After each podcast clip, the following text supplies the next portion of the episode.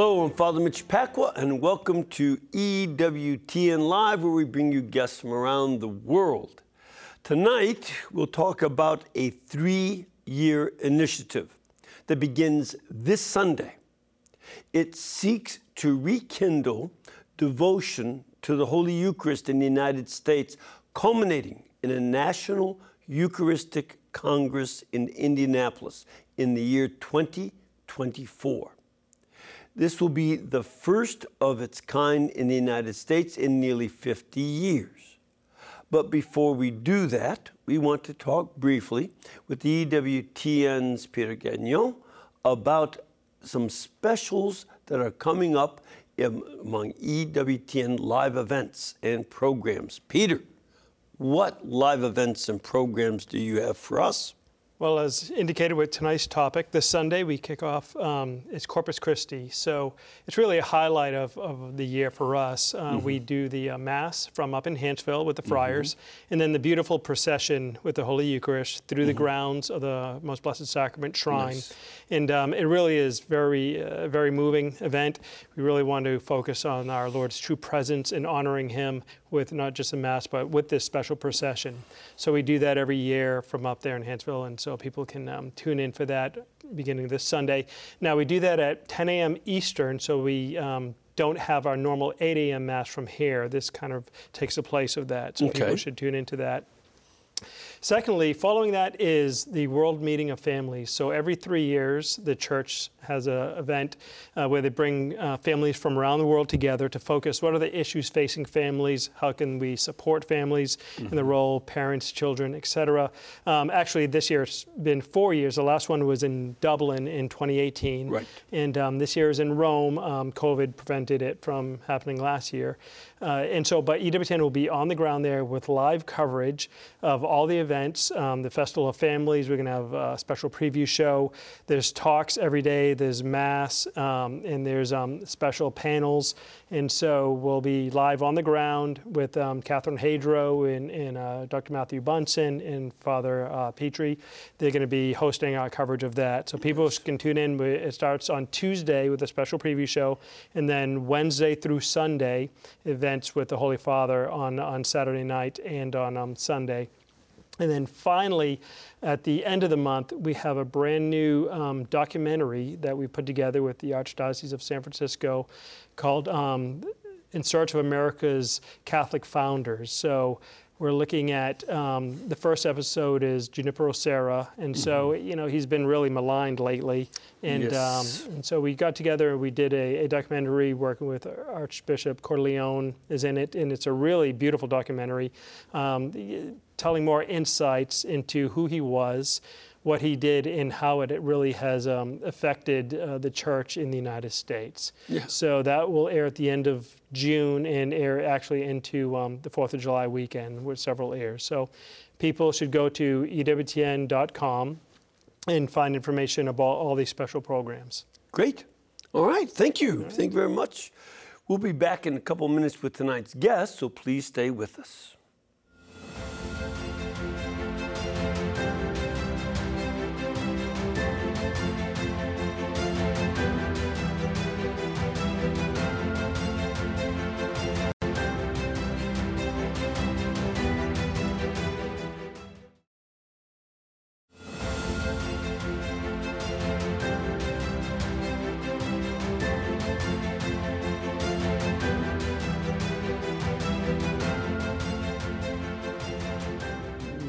Welcome back. Now, we have a guest tonight who is passionate about helping Catholics experience a deeper renewal of faith that propels them out to evangelize the communities they live in. He is the founder and president of L'Alto Catholic Institute and Revive Parishes. But now he's working very closely with the United States Conference of Catholic Bishops to help lead a three year program of national and personal revival of devotion to the Eucharist, which will include a national Eucharistic Congress that's going to take place in Indianapolis in 2024. So here to tell us more about it, please welcome Tim Glemkowski. Tim, how you doing? I'm welcome. good, Father. How are you? Well, good to have you here. yeah, good, to be here. Yeah, thanks for having me. Yeah. Now, this is a, a, big effort that the bishops are taking on to evangelize our folks about the Eucharist. What is it that the bishops see that is motivating them to make this focus on reviving Eucharistic faith and devotion? Yeah, it's a good question. It's one we get a lot. You know, why now? Why this big mm-hmm. Eucharistic mm-hmm. revival? Um, I think in many ways it's you know a response to God's invitation. I mm-hmm. think the bishops have heard uh, sort of God saying, you know, I, I want to renew, re, you know, revive my church through mm-hmm. an encounter with me in the Eucharist. And I think the reasons are few. I mean, we, we know that uh, from the statistics, you know, a large percentage of Catholics, even many Catholics who are regularly practicing the faith, don't really believe or, or, understand fully or, or you know haven't encountered the, the teaching of the real presence of Jesus in the Eucharist, right? And I, th- I think that's one element, you know, that folks don't understand that we believe Jesus is present, body, blood, soul, and divinity. It's a change of substance of bread and wine. And a lot, of, what do you think on this? That it's more that they don't know what the faith of the church is, or that they choose to disbelieve it? I think a little bit of both. You know, I've mm-hmm. talked to Catholics, and some think that they agree with the church's teaching that it's a symbol. You know, they they're they're like, oh, I totally you know uh, agree and believe the church's teaching. It's just just mm-hmm. a symbol. I think others, you know, so maybe they haven't been exposed uh, mm-hmm. to the to the church's teaching. I think for others, it's just we live in a time where where uh, belief, where faith, where assent is a difficult premise. You know, mm-hmm. and so there's all kinds of obstacles. I think um, to belief that, that need to be addressed in a fundamental way too. And, and for them, even if they've maybe been presented the teaching, maybe it hasn't been in a systematic or compelling way, or, or maybe they, they, they struggle for some reason to, to fully accept it. But I think there's a, a little bit of each. Mm-hmm, mm-hmm. One, one of the other things too that I, this has been part of my own thinking. We talked about this in the earlier program um, when we talked about Eucharistic miracles uh, recently. And one of the other things, too, I wonder, is that liturgy has been sloppily celebrated or sometimes politicized to pr- push agenda. I think a good deal of that has had an effect on what people believe, that it doesn't have the solemnity it once did. And that seems to be another factor. Yeah, I think we show our love for, for Jesus in how we worship, right? And there's that Catholic theological principle, you know, lex orandi, lex credendi, the law of prayer is the law of belief, you know? And I think mm-hmm. that uh, describes too how our, our, liturgy, you know, kind of flowers into theology, but I think it also is about, you know, how our, our stance is in worship. And I think you're right. We, we say something about uh, what we think is happening at the Mass. Um, by what ha- so they, they've talked about a little bit. One of the, the, the goals of this Eucharistic revival um, is a reflection on what, what they refer to as the ars celebrandi, right? The art of celebrating the liturgy and, and calling all of us sort of back to a, um, a, a, greater devotion there and, and, and love in those, those kind of key liturgical moments. Yeah. Well, and certainly, you know, I've started seminary back in 1963 when I served uh, Mass back in the 50s and 60s, it was in Latin. Um, a lot of it was not even heard by the congregation because it was the priest and the servers back and forth. A lot of it was not understood because it was in Latin, all of it. But there was also a strong sense of attentiveness to uh, at least be prayerful. And that seems to have slipped a bit as well. It's more of a focus on us as a community rather than a focus on God's presence uh, at the Eucharist. Yeah, the vertical relationship to God confects the horizontal relationship of communion in the church, right? And I remember when I was home from college, I would go to daily mass. There was a noon mass at a, a local abbey, mm-hmm. and uh, mm-hmm. it was in the vernacular, but very, very peaceful and very, very still. And, and uh, those moments stand out to me as these moments of like real reverence that I think were, were challenging to me. I think for, for the, the more I encountered and saw, you know, priests who really, you know, believed and, and loved what was happening on that altar and had that sort of like um, uh, reverence for it, it's very challenging. You know, from the pews, from the perspective of the pews, you do you sort of notice. You know, and mm-hmm. so um, yeah, that, that that art of celebration I think is is so mm-hmm. important. Mm-hmm. And in the, the, the one of the other questions is, is this primarily a celebration of the community expressing itself, or is this worship of God? So that we're focusing. I, I don't think you can, you should eradicate either side, but where is the focus? And that's, I think, been another tension that took attention away from the true presence of Christ and focused on the presence of us. Yeah, I think that shows up in the hymns. We are building the body of Christ. We are the light of the world. We are this. We are. The, it becomes focused on us too much and not on how great Thou art. Interesting. Yeah, I think we live in a world where it's hard to remember that the supernatural or transcendent exists. Mm-hmm. You know, I'm too tied to my phone, and you know, I think we're all sort of busy and yeah. you know, rushing from thing to thing. And I, I, remember it was in high school, toward the end of my high school, where I grew up in a Catholic family. I think we're both yeah, Chicagoans, you know, right. or I'm from the suburbs, but uh, you know, kind of a culturally Catholic family. And my parents certainly were very devout, but myself didn't recognize the truth of it till toward the end of college when at a youth conference I had this encounter with Jesus in adoration there. And, and I think the thing that struck me in that moment is God is real and like he's here, you know, he's, yeah. he's present. Uh, he's not just, you know, this nice idea or sort of out there somewhere and maybe kind of like benignly, you know, mm-hmm. disinterested in what we're, what we're doing down here, but he's like come close. And it really challenged me about how I was living at the time. And I think the same thing can happen in the liturgy, right? Where if we yeah. if we remember yeah. God's here, He's close, like He is Almighty God, but He's come right here. Um, there's a there's that can be sort of you know you're gripping your arm, your the the seats of your chair a little bit more. And and I don't want to come across as thinking this is a problem for the laity because they just don't know. No, it's been a problem for the clergy too. Hmm. Sometimes I don't think we have had that focus that when, when I say this is my body, you know, I'm, I'm saying this in the person of Christ so that the body of Christ can be present. And the same with the chalice. I say the words as the chalice of my blood, and it's so that I say those words of Christ so that Christ can become present sacramentally mm. right then and there. Mm. And uh, sometimes we clergy can get a little careless as well. Yeah, I, I remember after my after that conversion experience, I, I, my parents went to daily mass. So I was like, "Oh, if you want to do this, you got to go to daily mass." You know, there's yeah. like that was all. So I remember I would go every morning. And it was like this joy was filling. It, it is. It's one of those realities, right? Like.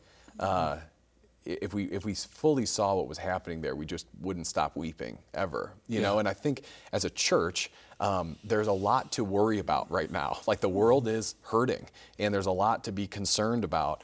And I think this is a call, a clarion call from God to sort of just like remember that I'm yeah. I'm here, I'm I'm with you. Like come back to the the angel to the church at Ephesus in Revelation, right? Like you know, I, I, hold this against you. You've lost the love you had at first, you know? Right. And I think right. can we come back to that first love is really the heart of this revival.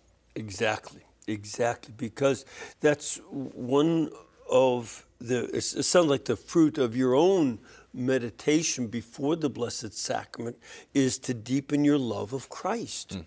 That you get to know Christ more, you love Him more. Um, th- that's one of the goals, as well as you know, letting our Lord challenge us yeah. in the liturgy. Right. When you hear the gospel, it ought to be a challenge to each of us in so many levels. Yeah, I think we, would all love or maybe prefer sometimes a God who sort of confir- con- confirms all of our wishes and conforms to all of our yeah. you know thoughts and ideas and desires. And I think that's the beauty of Catholicism is like the kind of almost um, scandalous closeness of God it, it is. It should. It should sort of um, that awe and wonder. Um, should make us say, you know, how do I? And then the beauty is the grace is right there, right in the sacrament. The grace to um, sort of change us, and when our, when our hearts are open and repentant and desiring of that, you know, we start with the penitential mm-hmm. rite, right? Like mm-hmm. it's this whole action is about like you are Lord and I am not, Mm-hmm. And I would like you to change me and make me more like you. Mm-hmm. And um, yeah, it should challenge us. It shouldn't be this thing we just sort of go through the motions and kind of come out the other side and go about our lives again. Yeah. It should be um, transformative. Well, the, and, and it was that way for the disciples. Our Lord would challenge them as much as he challenged the Pharisees or the Sadducees, he would call them out and saying to Peter, right after saying, You're the rock, and on this rock I'll build my church, a few, few minutes later, he calls him Satan for not being willing to accept that Christ had to die. So, you know, he, he would discomfort the, the self comfortable. Yeah, yeah. In the Eucharist, Jesus has given himself utterly, and we're kind of called to do the same, right? I think that's one of the things I see as a, a challenge from the Lord to our church right now is sort of to say, like, you're the plan. You know, you're all these things going on in the world. Like, you, I sent you, right? At Pentecost, the, the, the, Father sends the Son. The Son sends the church to do the same thing the Son was sent to do, right? Mm-hmm. for every time and in every place and in every season, right? In and out of season. And so I think, uh, you know, really, if we were as a church to, to fully adopt that stance of saying, like, what we have here, what we've been given uh, in the sacramental economy, in the faith, in our doctrine, in our moral teaching, and all the, the brilliance of Catholicism, like, is the, the, the, the solution, right, to, to every pain and longing and question of the human heart. Um, and, and, to feel compelled by that out on mission. I think if we saw a church doing that more uh, readily and, and regularly, um, I think we would we would start to see the world look really differently, and I, and I feel that in my own life, right, as a sort of challenge or indictment mm-hmm. to say like, no, no, you didn't choose me, I chose you, and so if I pulled you close, and if I turned the light on for you and showed you something different, mm-hmm. uh, it wasn't just for your sake, it was because I love you, but it, it, was also for the sake of all those who uh, desperately need what Jesus Christ and His Church alone yeah. can bring. Now, given that we, we've got uh, these these issues, and there are a number of things that we can do, uh, and that the church is doing. I think the new translation. Yeah, it's been a few years now, but this is uh, an improved translation over the one that came out around 1970. And but you know, some folks say, "Well, why do they keep changing?" Well, it took a hundred years before the church got the mass from Greek to Latin in Rome they celebrated Mass in Greek. And some people, like St. Hippolytus, were furious that they were doing it in Latin instead of Greek. We always did it in Greek. Oh, yeah. And so, so uh, around, and he, he's the author of Eucharistic Prayer number two. And, you know, so about, you know, this, the, the early third century, they started that process. But it took until the fourth century before it took its final form. So we're doing that, we're improving the translation as time goes on. And that helps. That really helps. But I also think there are other things that the bishops are trying to get us to do, and that's what you're, you know, working on. What are some of the plans that the bishops have to call us and teach us more about the Eucharist. Yes, I think what's unique about this initiative is it's a grassroots movement. You know, it's not just a top-down strategic plan. Mm-hmm. It's really the bishop saying, Good. "Here's the vision, here's the umbrella, here's where we see God saying go," and then in your in your you know local dioceses and parishes and your apostolates and small groups and you know communities discern how God is. So the, the words we've been using is what we want to see is a movement of Catholics who are healed, converted, formed, unified, and then sent on mission for the life of the world by a new a, re, a renewed encounter with Jesus in the Eucharist. So under all those words, there's you know uh, renewed uh, experiences of Eucharistic adoration, Eucharistic procession, right? These great devotional moments. There's mm-hmm. catechesis and resources, mm-hmm. for, you know, for small groups and discipleship and evangelization. There's outreach to the poor, right? The Eucharist sends us to the margins. Mm-hmm. Charity, mm-hmm. you know, the flame of charity wants to go outward. Um, you know, there's there's certainly that we talked about that that uh, Ars Celebrandi piece, right? So there's there's so many uh, things that sort of come under this umbrella of what is God wanting to do over the next three years uh, in, in order to um, uh, see a church, you know, revived and, mm-hmm. and, and, and, all of those things. So um, it's going to be sort of a uh, remarkable, um, you know, few years here, I think. Mm-hmm. Well, one of the things that we're preparing for is a 2024 uh, Eucharistic Congress. There was one in Chicago back in 1926. Yeah. Uh, matter of fact, somebody gave me some of the books from that. No kidding. Yeah, yeah. And uh, significant parts of the seminary in Mundelein, Illinois, were built for that Congress. Right.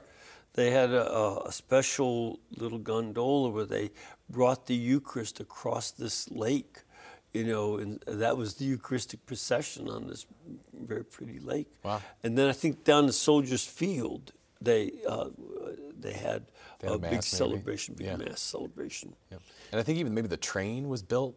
You know, there's something you know in order to get the million people out to because it's you know it's north a good bit from the Yeah, city and right. get people out there. So yeah, we've had this tradition in the church. saint Paul had one. Philadelphia in 1976. Yeah, 1976, you know, in our you know 200th uh, anniversary as a nation, that one in Philadelphia where you know the Declaration was signed. Right, and and uh, the keynotes. I love telling people this. The keynotes at that uh, 1976 uh, Euchar- International Eucharistic Congress. That one was were uh, uh, you know a, a cardinal from. Uh, Poland, Cardinal Cardinal Wojtyła, Yeah. and then uh, Mother Teresa. so and and- he's he's there just uh, two years before he's elected pope. Right, it's remarkable. Yeah. Yeah. so we're planning one in 2024. So we have to find, you know, either uh, you know uh, a future, a couple future saints, you know, for. Um, so I don't know if you, you know, but um, we uh, the. Uh, If I meet some, I'll let you know. Okay, great, great. Yeah, noted. But it's going to be so. We want to. What we want to do is this movement of Catholics, right? That's going to be springing up in all these local churches and, and movements and apostolates and orders and universities and everywhere over the next few years. There needs to be this moment where that movement can be gathered and can experience the revival sort of together, right? This very visible and public display of unity as a church um, to sort of say, this is it. This is where we want to stake. We want to build uh, our, ourselves and, and organize ourselves around the reality of Jesus' presence in the Eucharist. And so we're going to have a five day Congress. Uh, July 17th to 21st, 2024, uh, in Indianapolis. We're hoping to get you know at least 80,000 uh, Catholics there, if if not more. And it's going to be a, a Hopefully, gas prices will be down. It might help. That was one of the reasons we chose it. Is it's very central. You know, it's Yeah, it's yeah. very accessible, especially by driving. So, amen. Yeah, we, will we'll pray for that. If anyone has any uh, spare prayers, we could use it for the gas prices. But um, the uh, yeah, I think it's going to be a, a, a transformative moment, and then from there to send you know Eucharistic missionaries back out. You know, so sort of this you know kind of come together and then and then back out back to Mm-hmm. parishes and local communities. So um, that's a, a big part of my job is helping to sort of plan and and, and host and execute. Um, on that gathering, and then future ones to come. We want to re-inaugurate these as moments in the life of the U.S. Mm-hmm. Church, Um, you know, every handful of years or so. Yeah, I, th- I think that that will be good because, again, we talked about uh, so many Catholics don't know what the church teaches on the Eucharist. And sometimes in the surveys, they, they're given options and they don't really know how to distinguish between, you know, consubstantiation, transubstantiation, and you know a couple other theories. And I, I don't know which one is which. You know, uh, that, that happens to a lot of folks, and so uh, you know this will be a time for you know deepening our understanding of the Eucharist. Uh, I think that's a very important. As we talked about last week, that um, you know nobody denied that, as a matter of fact, everybody taught that the Eucharist is truly the representation of Christ's sacrifice on the cross mm. and the real presence of Jesus. Mm. Both of those were taught by all the theologians until 1050. Mm. One guy denied the real presence, and even he came back. So this is this is not some medieval construct. This is from the New Testament forward, and we have to be faithful to the teaching of Christ. I remember uh, to, to that point, you know, grew up in a Catholic family and went to a Catholic high school, and um, I had my conversion, and I was drawn to the Eucharist, just sort of experientially. It's like I just want to be close to to Him, you know, and adoration and daily mass, Right. like I reflected. Right. But it was interesting. It wasn't probably until about a year later, after my conversion, I picked up at the time uh, Scott Hahn's Lamb's Supper. Oh yeah. and it blew my mind.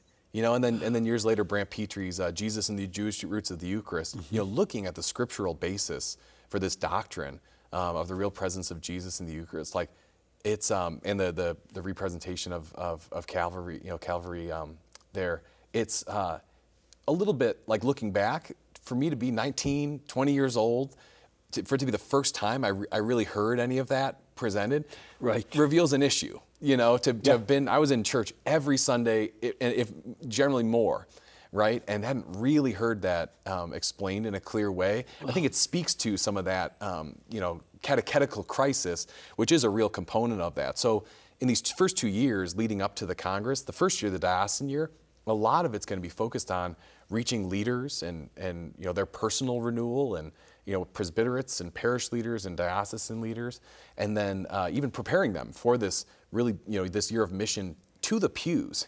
You know because we know the problem like if, if we're going to be the church sent on mission for the life of the world um, then we ourselves need healing conversion formation um, and, and unification. So um, yeah we've got a lot of work to do. You know, it, that, it's mind boggling for the time when I grew up. Sister Saul, uh, who prepared me for First Communion uh, back in 1958, you know, made that so clear to us. You know, and sometimes the st- uh, stories that she told us when we were uh, seven and eight years old uh, about the, uh, you know, Saint Tarcisius who died protecting the Eucharist you know, as a little boy in, in ancient Rome. And other stories confirmed what she was teaching. Uh, This was just so much part of the way that we learned and, and knew uh, the faith. And that that's been neglected is, you know, horrendous. Uh, I think people will have to stand before our Lord to answer, why didn't you teach my truth about the Eucharist?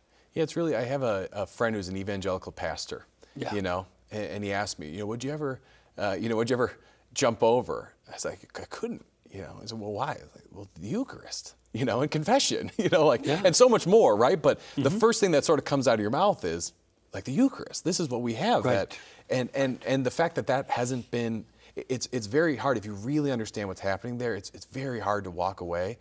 And, you're right. There's sort of a there. It's heartbreaking, right? It's probably It a good is. word. That it's it's very um, it's sad to think.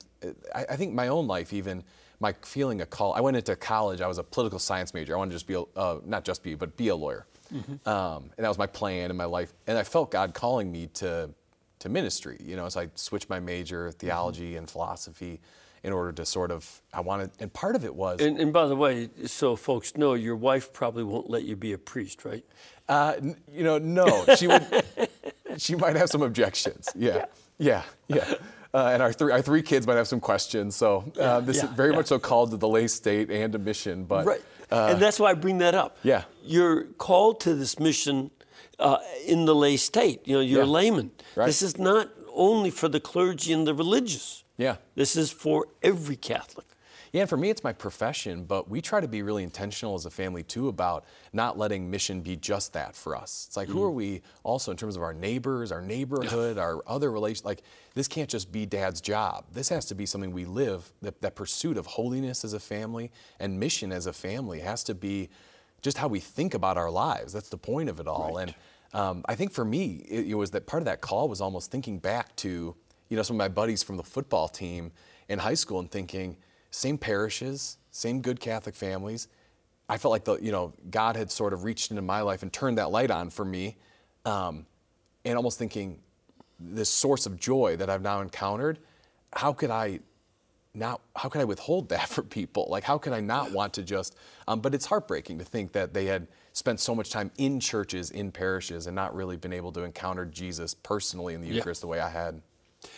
I think a very important element in that is when anybody receives a special grace, and you, you're given a special grace, you know, uh, uh, of uh, a very distinctive kind of conversion. I mean, you're a Catholic, but this deepening, and that's a special grace that you received.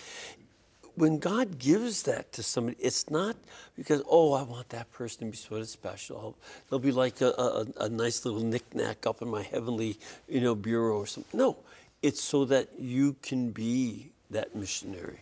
That's why He gives us these graces, so we can use that and be motivated to go out. I think so. I think you're right. Yeah, yeah. And I'm still, you know, it's every day, right? Just trying to follow. You know, like uh, every day, I feel like I have to come back to, to God and, and, and repent and uh, ask to be brought closer and to be changed and then to love better, to love more adequately, right? Love of God and love of neighbor, you know, there's, mm-hmm. it really is uh, reducible to that in some ways. And so I think that's also sort of what's happening in this Eucharistic revival is like a communal act as a church mm-hmm. uh, to sort of say, we want to love you more and we want to love others more. And mm-hmm. can you help us do that, right? Because that's we're, we're, not Pelagians, right? We don't do this on our own. We no. have to. Yeah, uh, so folks understand Pelagius yeah. was a, a, theologian from Ireland or England. We don't know for sure. Um, but he taught that you basically, you know, do it by your own efforts. You save yourself by your own efforts. Yep. yep. And that was declared heresy. Right. Bootstrap sanctification, right? right. You can just sort of try your way into this. And um, so that's. I or think, earn your way. You do by your own merits. Yeah. That was heresy. Right, right. And even semi Pelagianism, right? That, well, the first decision's mine. And then God sort of comes. It's like, no, even that, even the grace to turn toward him is itself a grace. And so I think we have a chance here. I, I really do think, I, and I might be wrong, you know, but I really do think God is saying to his church, I, am I'm, I'm doing something new, you know, mm-hmm. you know, now it springs forth, and it's sort of like, are we going to respond in that grassroots way to this, or are we going to wait for somebody to give us the plan? It's like, no, you are the plan. You yeah. know, like your, right. your your conversion, your holiness, and and those to whom He's sending you. Like, if, if we want to see a church healed and a world transformed, um, it's going to be through. Uh, that's been God's plan throughout history. It's always been in the lives of individual people who just surrender to God and he does remarkable things, right? This this you know, this whole place is an example of that. Yeah. You know. Very much so. Yeah. We have to take a little break. Great. But we're going to come back with your questions and your comments. So please stay with us.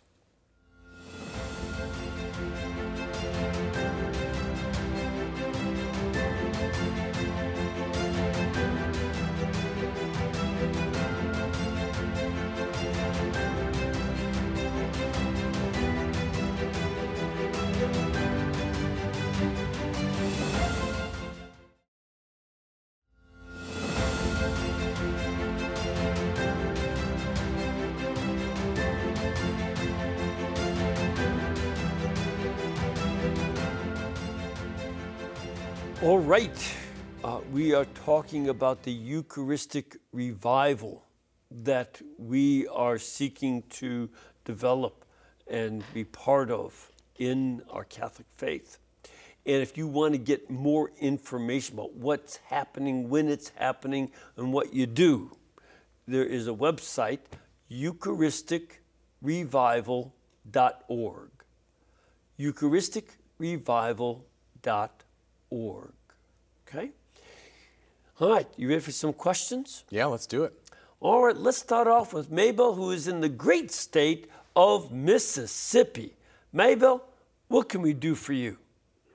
I'm watching your program and you talk about the Eucharist, and I'm wondering in the Catholic Church if you really believe it's the body and blood of Christ in the Eucharist, or is it symbolic?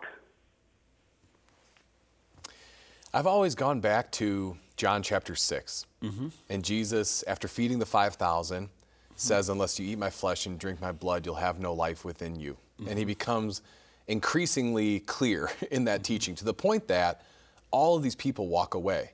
And I think. Uh, and, and disciples. Disciples, even. Yeah, right. it says his disciples walked away because they couldn't take that teaching. And they'd left you know, they were following him. They were out in the, you know, this is, they had made decisions to be there. And they realized he was being clear. This is really going to be my body, blood, soul, and divinity. And thousands of people just leave, right? And he doesn't say, like, no, no, it's a parable, right? I'm, I'm also the vine. I didn't, you know, it's not literal, right? No, he turns to his apostles and says, will you leave me too? Like, this is it. this is this is how I want to be with you always to the close of the age is, is truly present. Um, and I, I, can't get around that when I think of yeah. uh, the, the, that he's very clear there in that chapter. Yeah, and Mabel, um, yeah, yeah, we do truly believe that it is the body and blood, soul and divinity of Jesus Christ present there, not a symbol. Uh, that it's the substance of the bread is changed into the substance of Jesus Christ. And the reason we believe that is our Lord said, This is my body. You know, uh, this, you know, and he uses the word emphatically. So, th- does that help you, Mabel? Yes. All right. Yeah, it, it, something that may be helpful. We, again, we talked about this last week, but with the bread, the color of the bread, the makeup of the bread, uh, the weight and the taste, those are what we call the accidental qualities. There's something of it that is the bread and breadness, as distinct from a cookie or distinct from a cake. It has the substance of being bread that it transcends. Sometimes, too, you have pumpernickel. If you go have a good bakery, not the stuff that's in the plastic package, but from a real good bakery, or good rye bread, cornbread, things, uh, but they're all bread. And what we understand is that it's not the accidents that change, the accidental qualities of weight, taste, color, etc. Those don't change. They stay the same. But its essence of as bread is no longer there. We don't believe that it is bread. Martin Luther believed that it was bread and the body of Christ. But you can't be two substances at the same time. Either you're one or the other. So the substance of bread is changed and becomes Jesus Christ uh, in his humanity. And the same thing with the wine. Wine has different accidents, different tastes, sweetness, dryness, color, all that. It's the wineness that changes into the blood of Christ, and it's not a symbol. Uh, in fact, Pope Paul, Pope St. Paul VI, had written a very clear encyclical uh, against those who were teaching in the 60s in seminaries that it was a change of symbol. Hmm. I don't know if you had come across that. It was called transsignification. Interesting. Instead of transubstantiation. So the significance changed from bread to uh, body of Christ. That's not what we believe. And he made it clear that is not our faith. That is not Catholicism. Catholicism is the substance changes. And the miracle there is it's usually the opposite with people, right? Like we, we can change our accidents pretty easily. I can get a haircut or yeah, I can, yeah. you know, but my substance remains the same. I'm still just Tim. Yeah. With the accident staying the same, yeah, what it is uh, yeah. has changed. And uh, right. yeah. Well, we have another caller. Hello, Mary. Hi, Father Mitch. You're calling from New Jersey, right? Yes, I am. Great. And what is your question? Um, well, uh, first, let me say that I'm enjoying this uh, uh, topic very much so. Um, and um, I'm enjoying uh, Tim. Uh, I love all that he is saying. It's wonderful. Thank you, um, My question is about the time given at Mass after receiving communion mm-hmm. to to commune with our Lord, to to be in the prayerful state uh, as He is in us at, after receiving communion. It's not often given. It's kind of rushed at the end of Mass, um, and uh, it shouldn't be the case. Uh, I, keep thinking, why doesn't the celebrant sit down? and allow us, uh, and if, if necessary, even explain why that's important. You know, uh, if there's a lot of um, people thinking that uh, the, the uh, Eucharist is a symbol, and these are people who are actually going to Mass. Uh, Mass is the best place for them to be instructed. Uh, so uh, I'm so happy you're talking about this, uh, about the Eucharist. Um, Tim, I'd love to you get a show on EWTN. You're delightful. Um, and I'll just do so, Father, every so week. that's my question. My question is, uh, why not allow more time? The celebrant should sit down and, while the congregation communes with our Lord. Hmm. Thank you. Thank you, Mary. A memory comes to mind. I went to Franciscan University of Steubenville for college. I remember when I got there, uh, mass would end. They'd have the closing hymn. It'd be this noon mass. And it's packed. You're shoulder to shoulder. You know, hundreds of people come to mass there, and so immediately, you know, they sort of make their way out, uh, the procession out of church, and I kind of turn to leave the pew, and everyone around me just hits their knees. You know, and it was instructive. Like honestly, there was a that taught me as much about the reality of what had just happened there as almost you know anything else and it became a habit over time where that time after mass became thanksgiving. So it's these kind of things um, that i think do help us right? Yeah having more time for reflection. Father mike scanlan when i was at the university used to always say you know let us pause for a second in eucharistic amazement you know? And it was just one of those things Yeah, to just remember you know, like I, it, these um, postures and these times and these moments are instructive. So yeah amen. More time to just pray quietly after communion. I'm, I'm with you, Mary. I'll sign that petition. Yeah. Okay. And you know, this would be something. Um, uh, I think as we have these meetings uh, again next year, next, uh, uh, in June of 23. Yes. Yeah, in June of, of 2023, uh, there'll be this parish preparation. Correct. Right. Yeah. Mary and others of you in our audience, that would be a great time to bring it up to your parish, to ask for that time, um, you know, and, and, and ways of expressing Christ is in my heart right now. I need a little time with him. So that would be a good thing. We have a, another caller. Hello, Kathy? Yes. Hello, Father. Hi, you calling from Massachusetts? Yes. Great. And what is your question? Well, uh, my question is that I live in assisted living.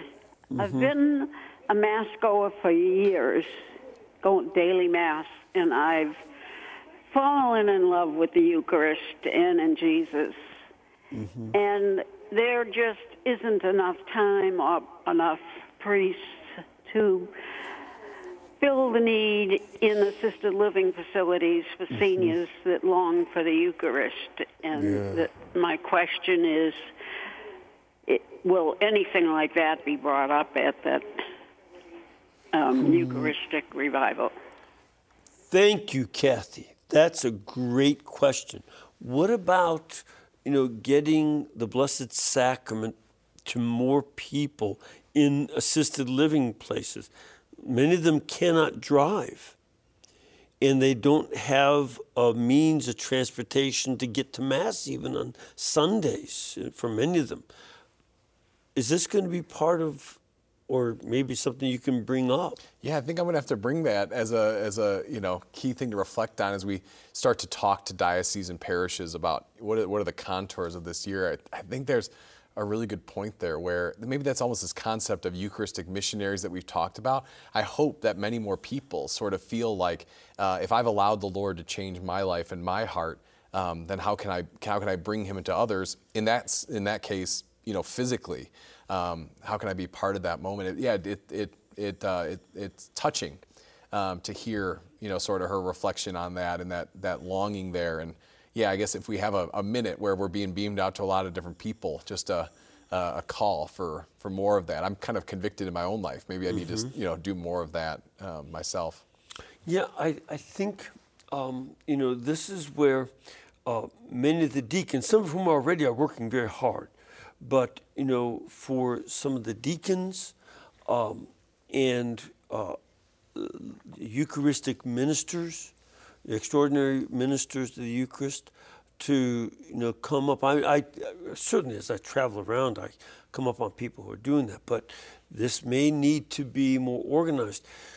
I'm one of the baby boomers, and we're this big bulge in the population, and now we're going to assisted living uh, situations. We're moving up in age, so uh, this is a very important uh, component of helping people to be ready for that. Yeah, I have to imagine that's something God would love to see more of, right? Yeah. Yeah. Yeah, yeah. Especially, you know, as we get older, we have a little bit more nervousness. We're getting closer to meeting Jesus, and so we want to be a little bit better prepared. All right, let's go to Chuck in New Jersey. Chuck, what can we do for you, sir?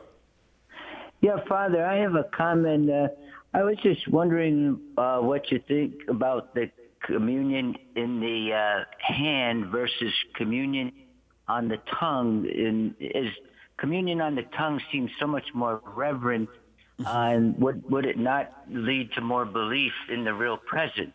Mm-hmm. Mm-hmm. I'll listen to your comment. Thank you, Chuck. Very good, good question.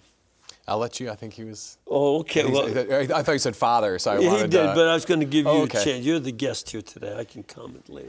Yeah, I receive on the tongue Mm-hmm. myself. I, that's that's a, a choice that I've made that um, that has has always been kind of for the for the last probably decade or so. Mm-hmm. Um, my thing. Yeah. What are your thoughts? You know, I, I, I would say this: um, the option is given to us so that we can receive the most reverent way. Now, I can again hold enough to remember the arguments that went on in the late 60s and early 70s in favor of receiving in the hand. And some of them were very bad arguments. They were along the lines of, hey, I'm an adult, I can feed myself, I don't need someone else to feed me. The problem with that mentality is that you are saying, I feed myself. You're starting to sound that you want this to fit a certain Pelagian mentality. I do it myself. Whereas whether you receive in the hand, and I, I come, most of the people I meet receive very reverently in Amen, the yeah. hand. Same, yeah. They really do. Yeah. You know, people are not being irreverent. Um, but there was this attitude that I can, I, I should be able to feed myself. And, you know, this is a gift, whether you receive it in the hand or receive it on the tongue. And I think for us, no matter how you receive, because you have the option, um, but to choose the option that helps you to be more reverent as you receive our Lord. I don't take Jesus. I've had some people, uh, especially folks who looked like they were young back in the 1970s and no longer are young, and they want to take it from you. That's not right. You receive, you don't take. And it's not yours to grab, it's yours to receive and to receive reverently. Uh, it's Jesus Christ you're getting, not a symbol. And, you know, I'm by ritual in the Maronite rite. Oh.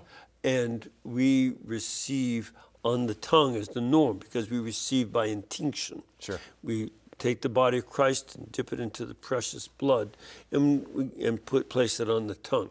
But because of COVID, the bishops have given permission for those who have various reasons to fear, um, you know, that even that kind of contact, um, to receive it in the hand. But normally, we receive it uh, on the tongue, and, and it is very reverent. But it, for us, it's normal. It's normal. That's a great answer, Father. Thank you. We have Lena calling from New York. What can we do for you, Lena? Well, I have been in the battle here because my sister left the faith about 40 years ago. And I have been studying this scripture for, I'm 87, and I'm still studying this scripture. scripture Good for you. Because the Lord says, My body is real food and my blood is real drink. Well, what does real mean to you? It's got to mean it's his a real, real food, bread, real uh, wa- blood, wine. But then he goes on to say, This is why I told you that no one can come to me unless it is granted to him by my Father. Is it a gift from God that we could believe this? Or, uh, Yeah. I mean, I, I know I'm no better than anybody else, but how come I can believe it?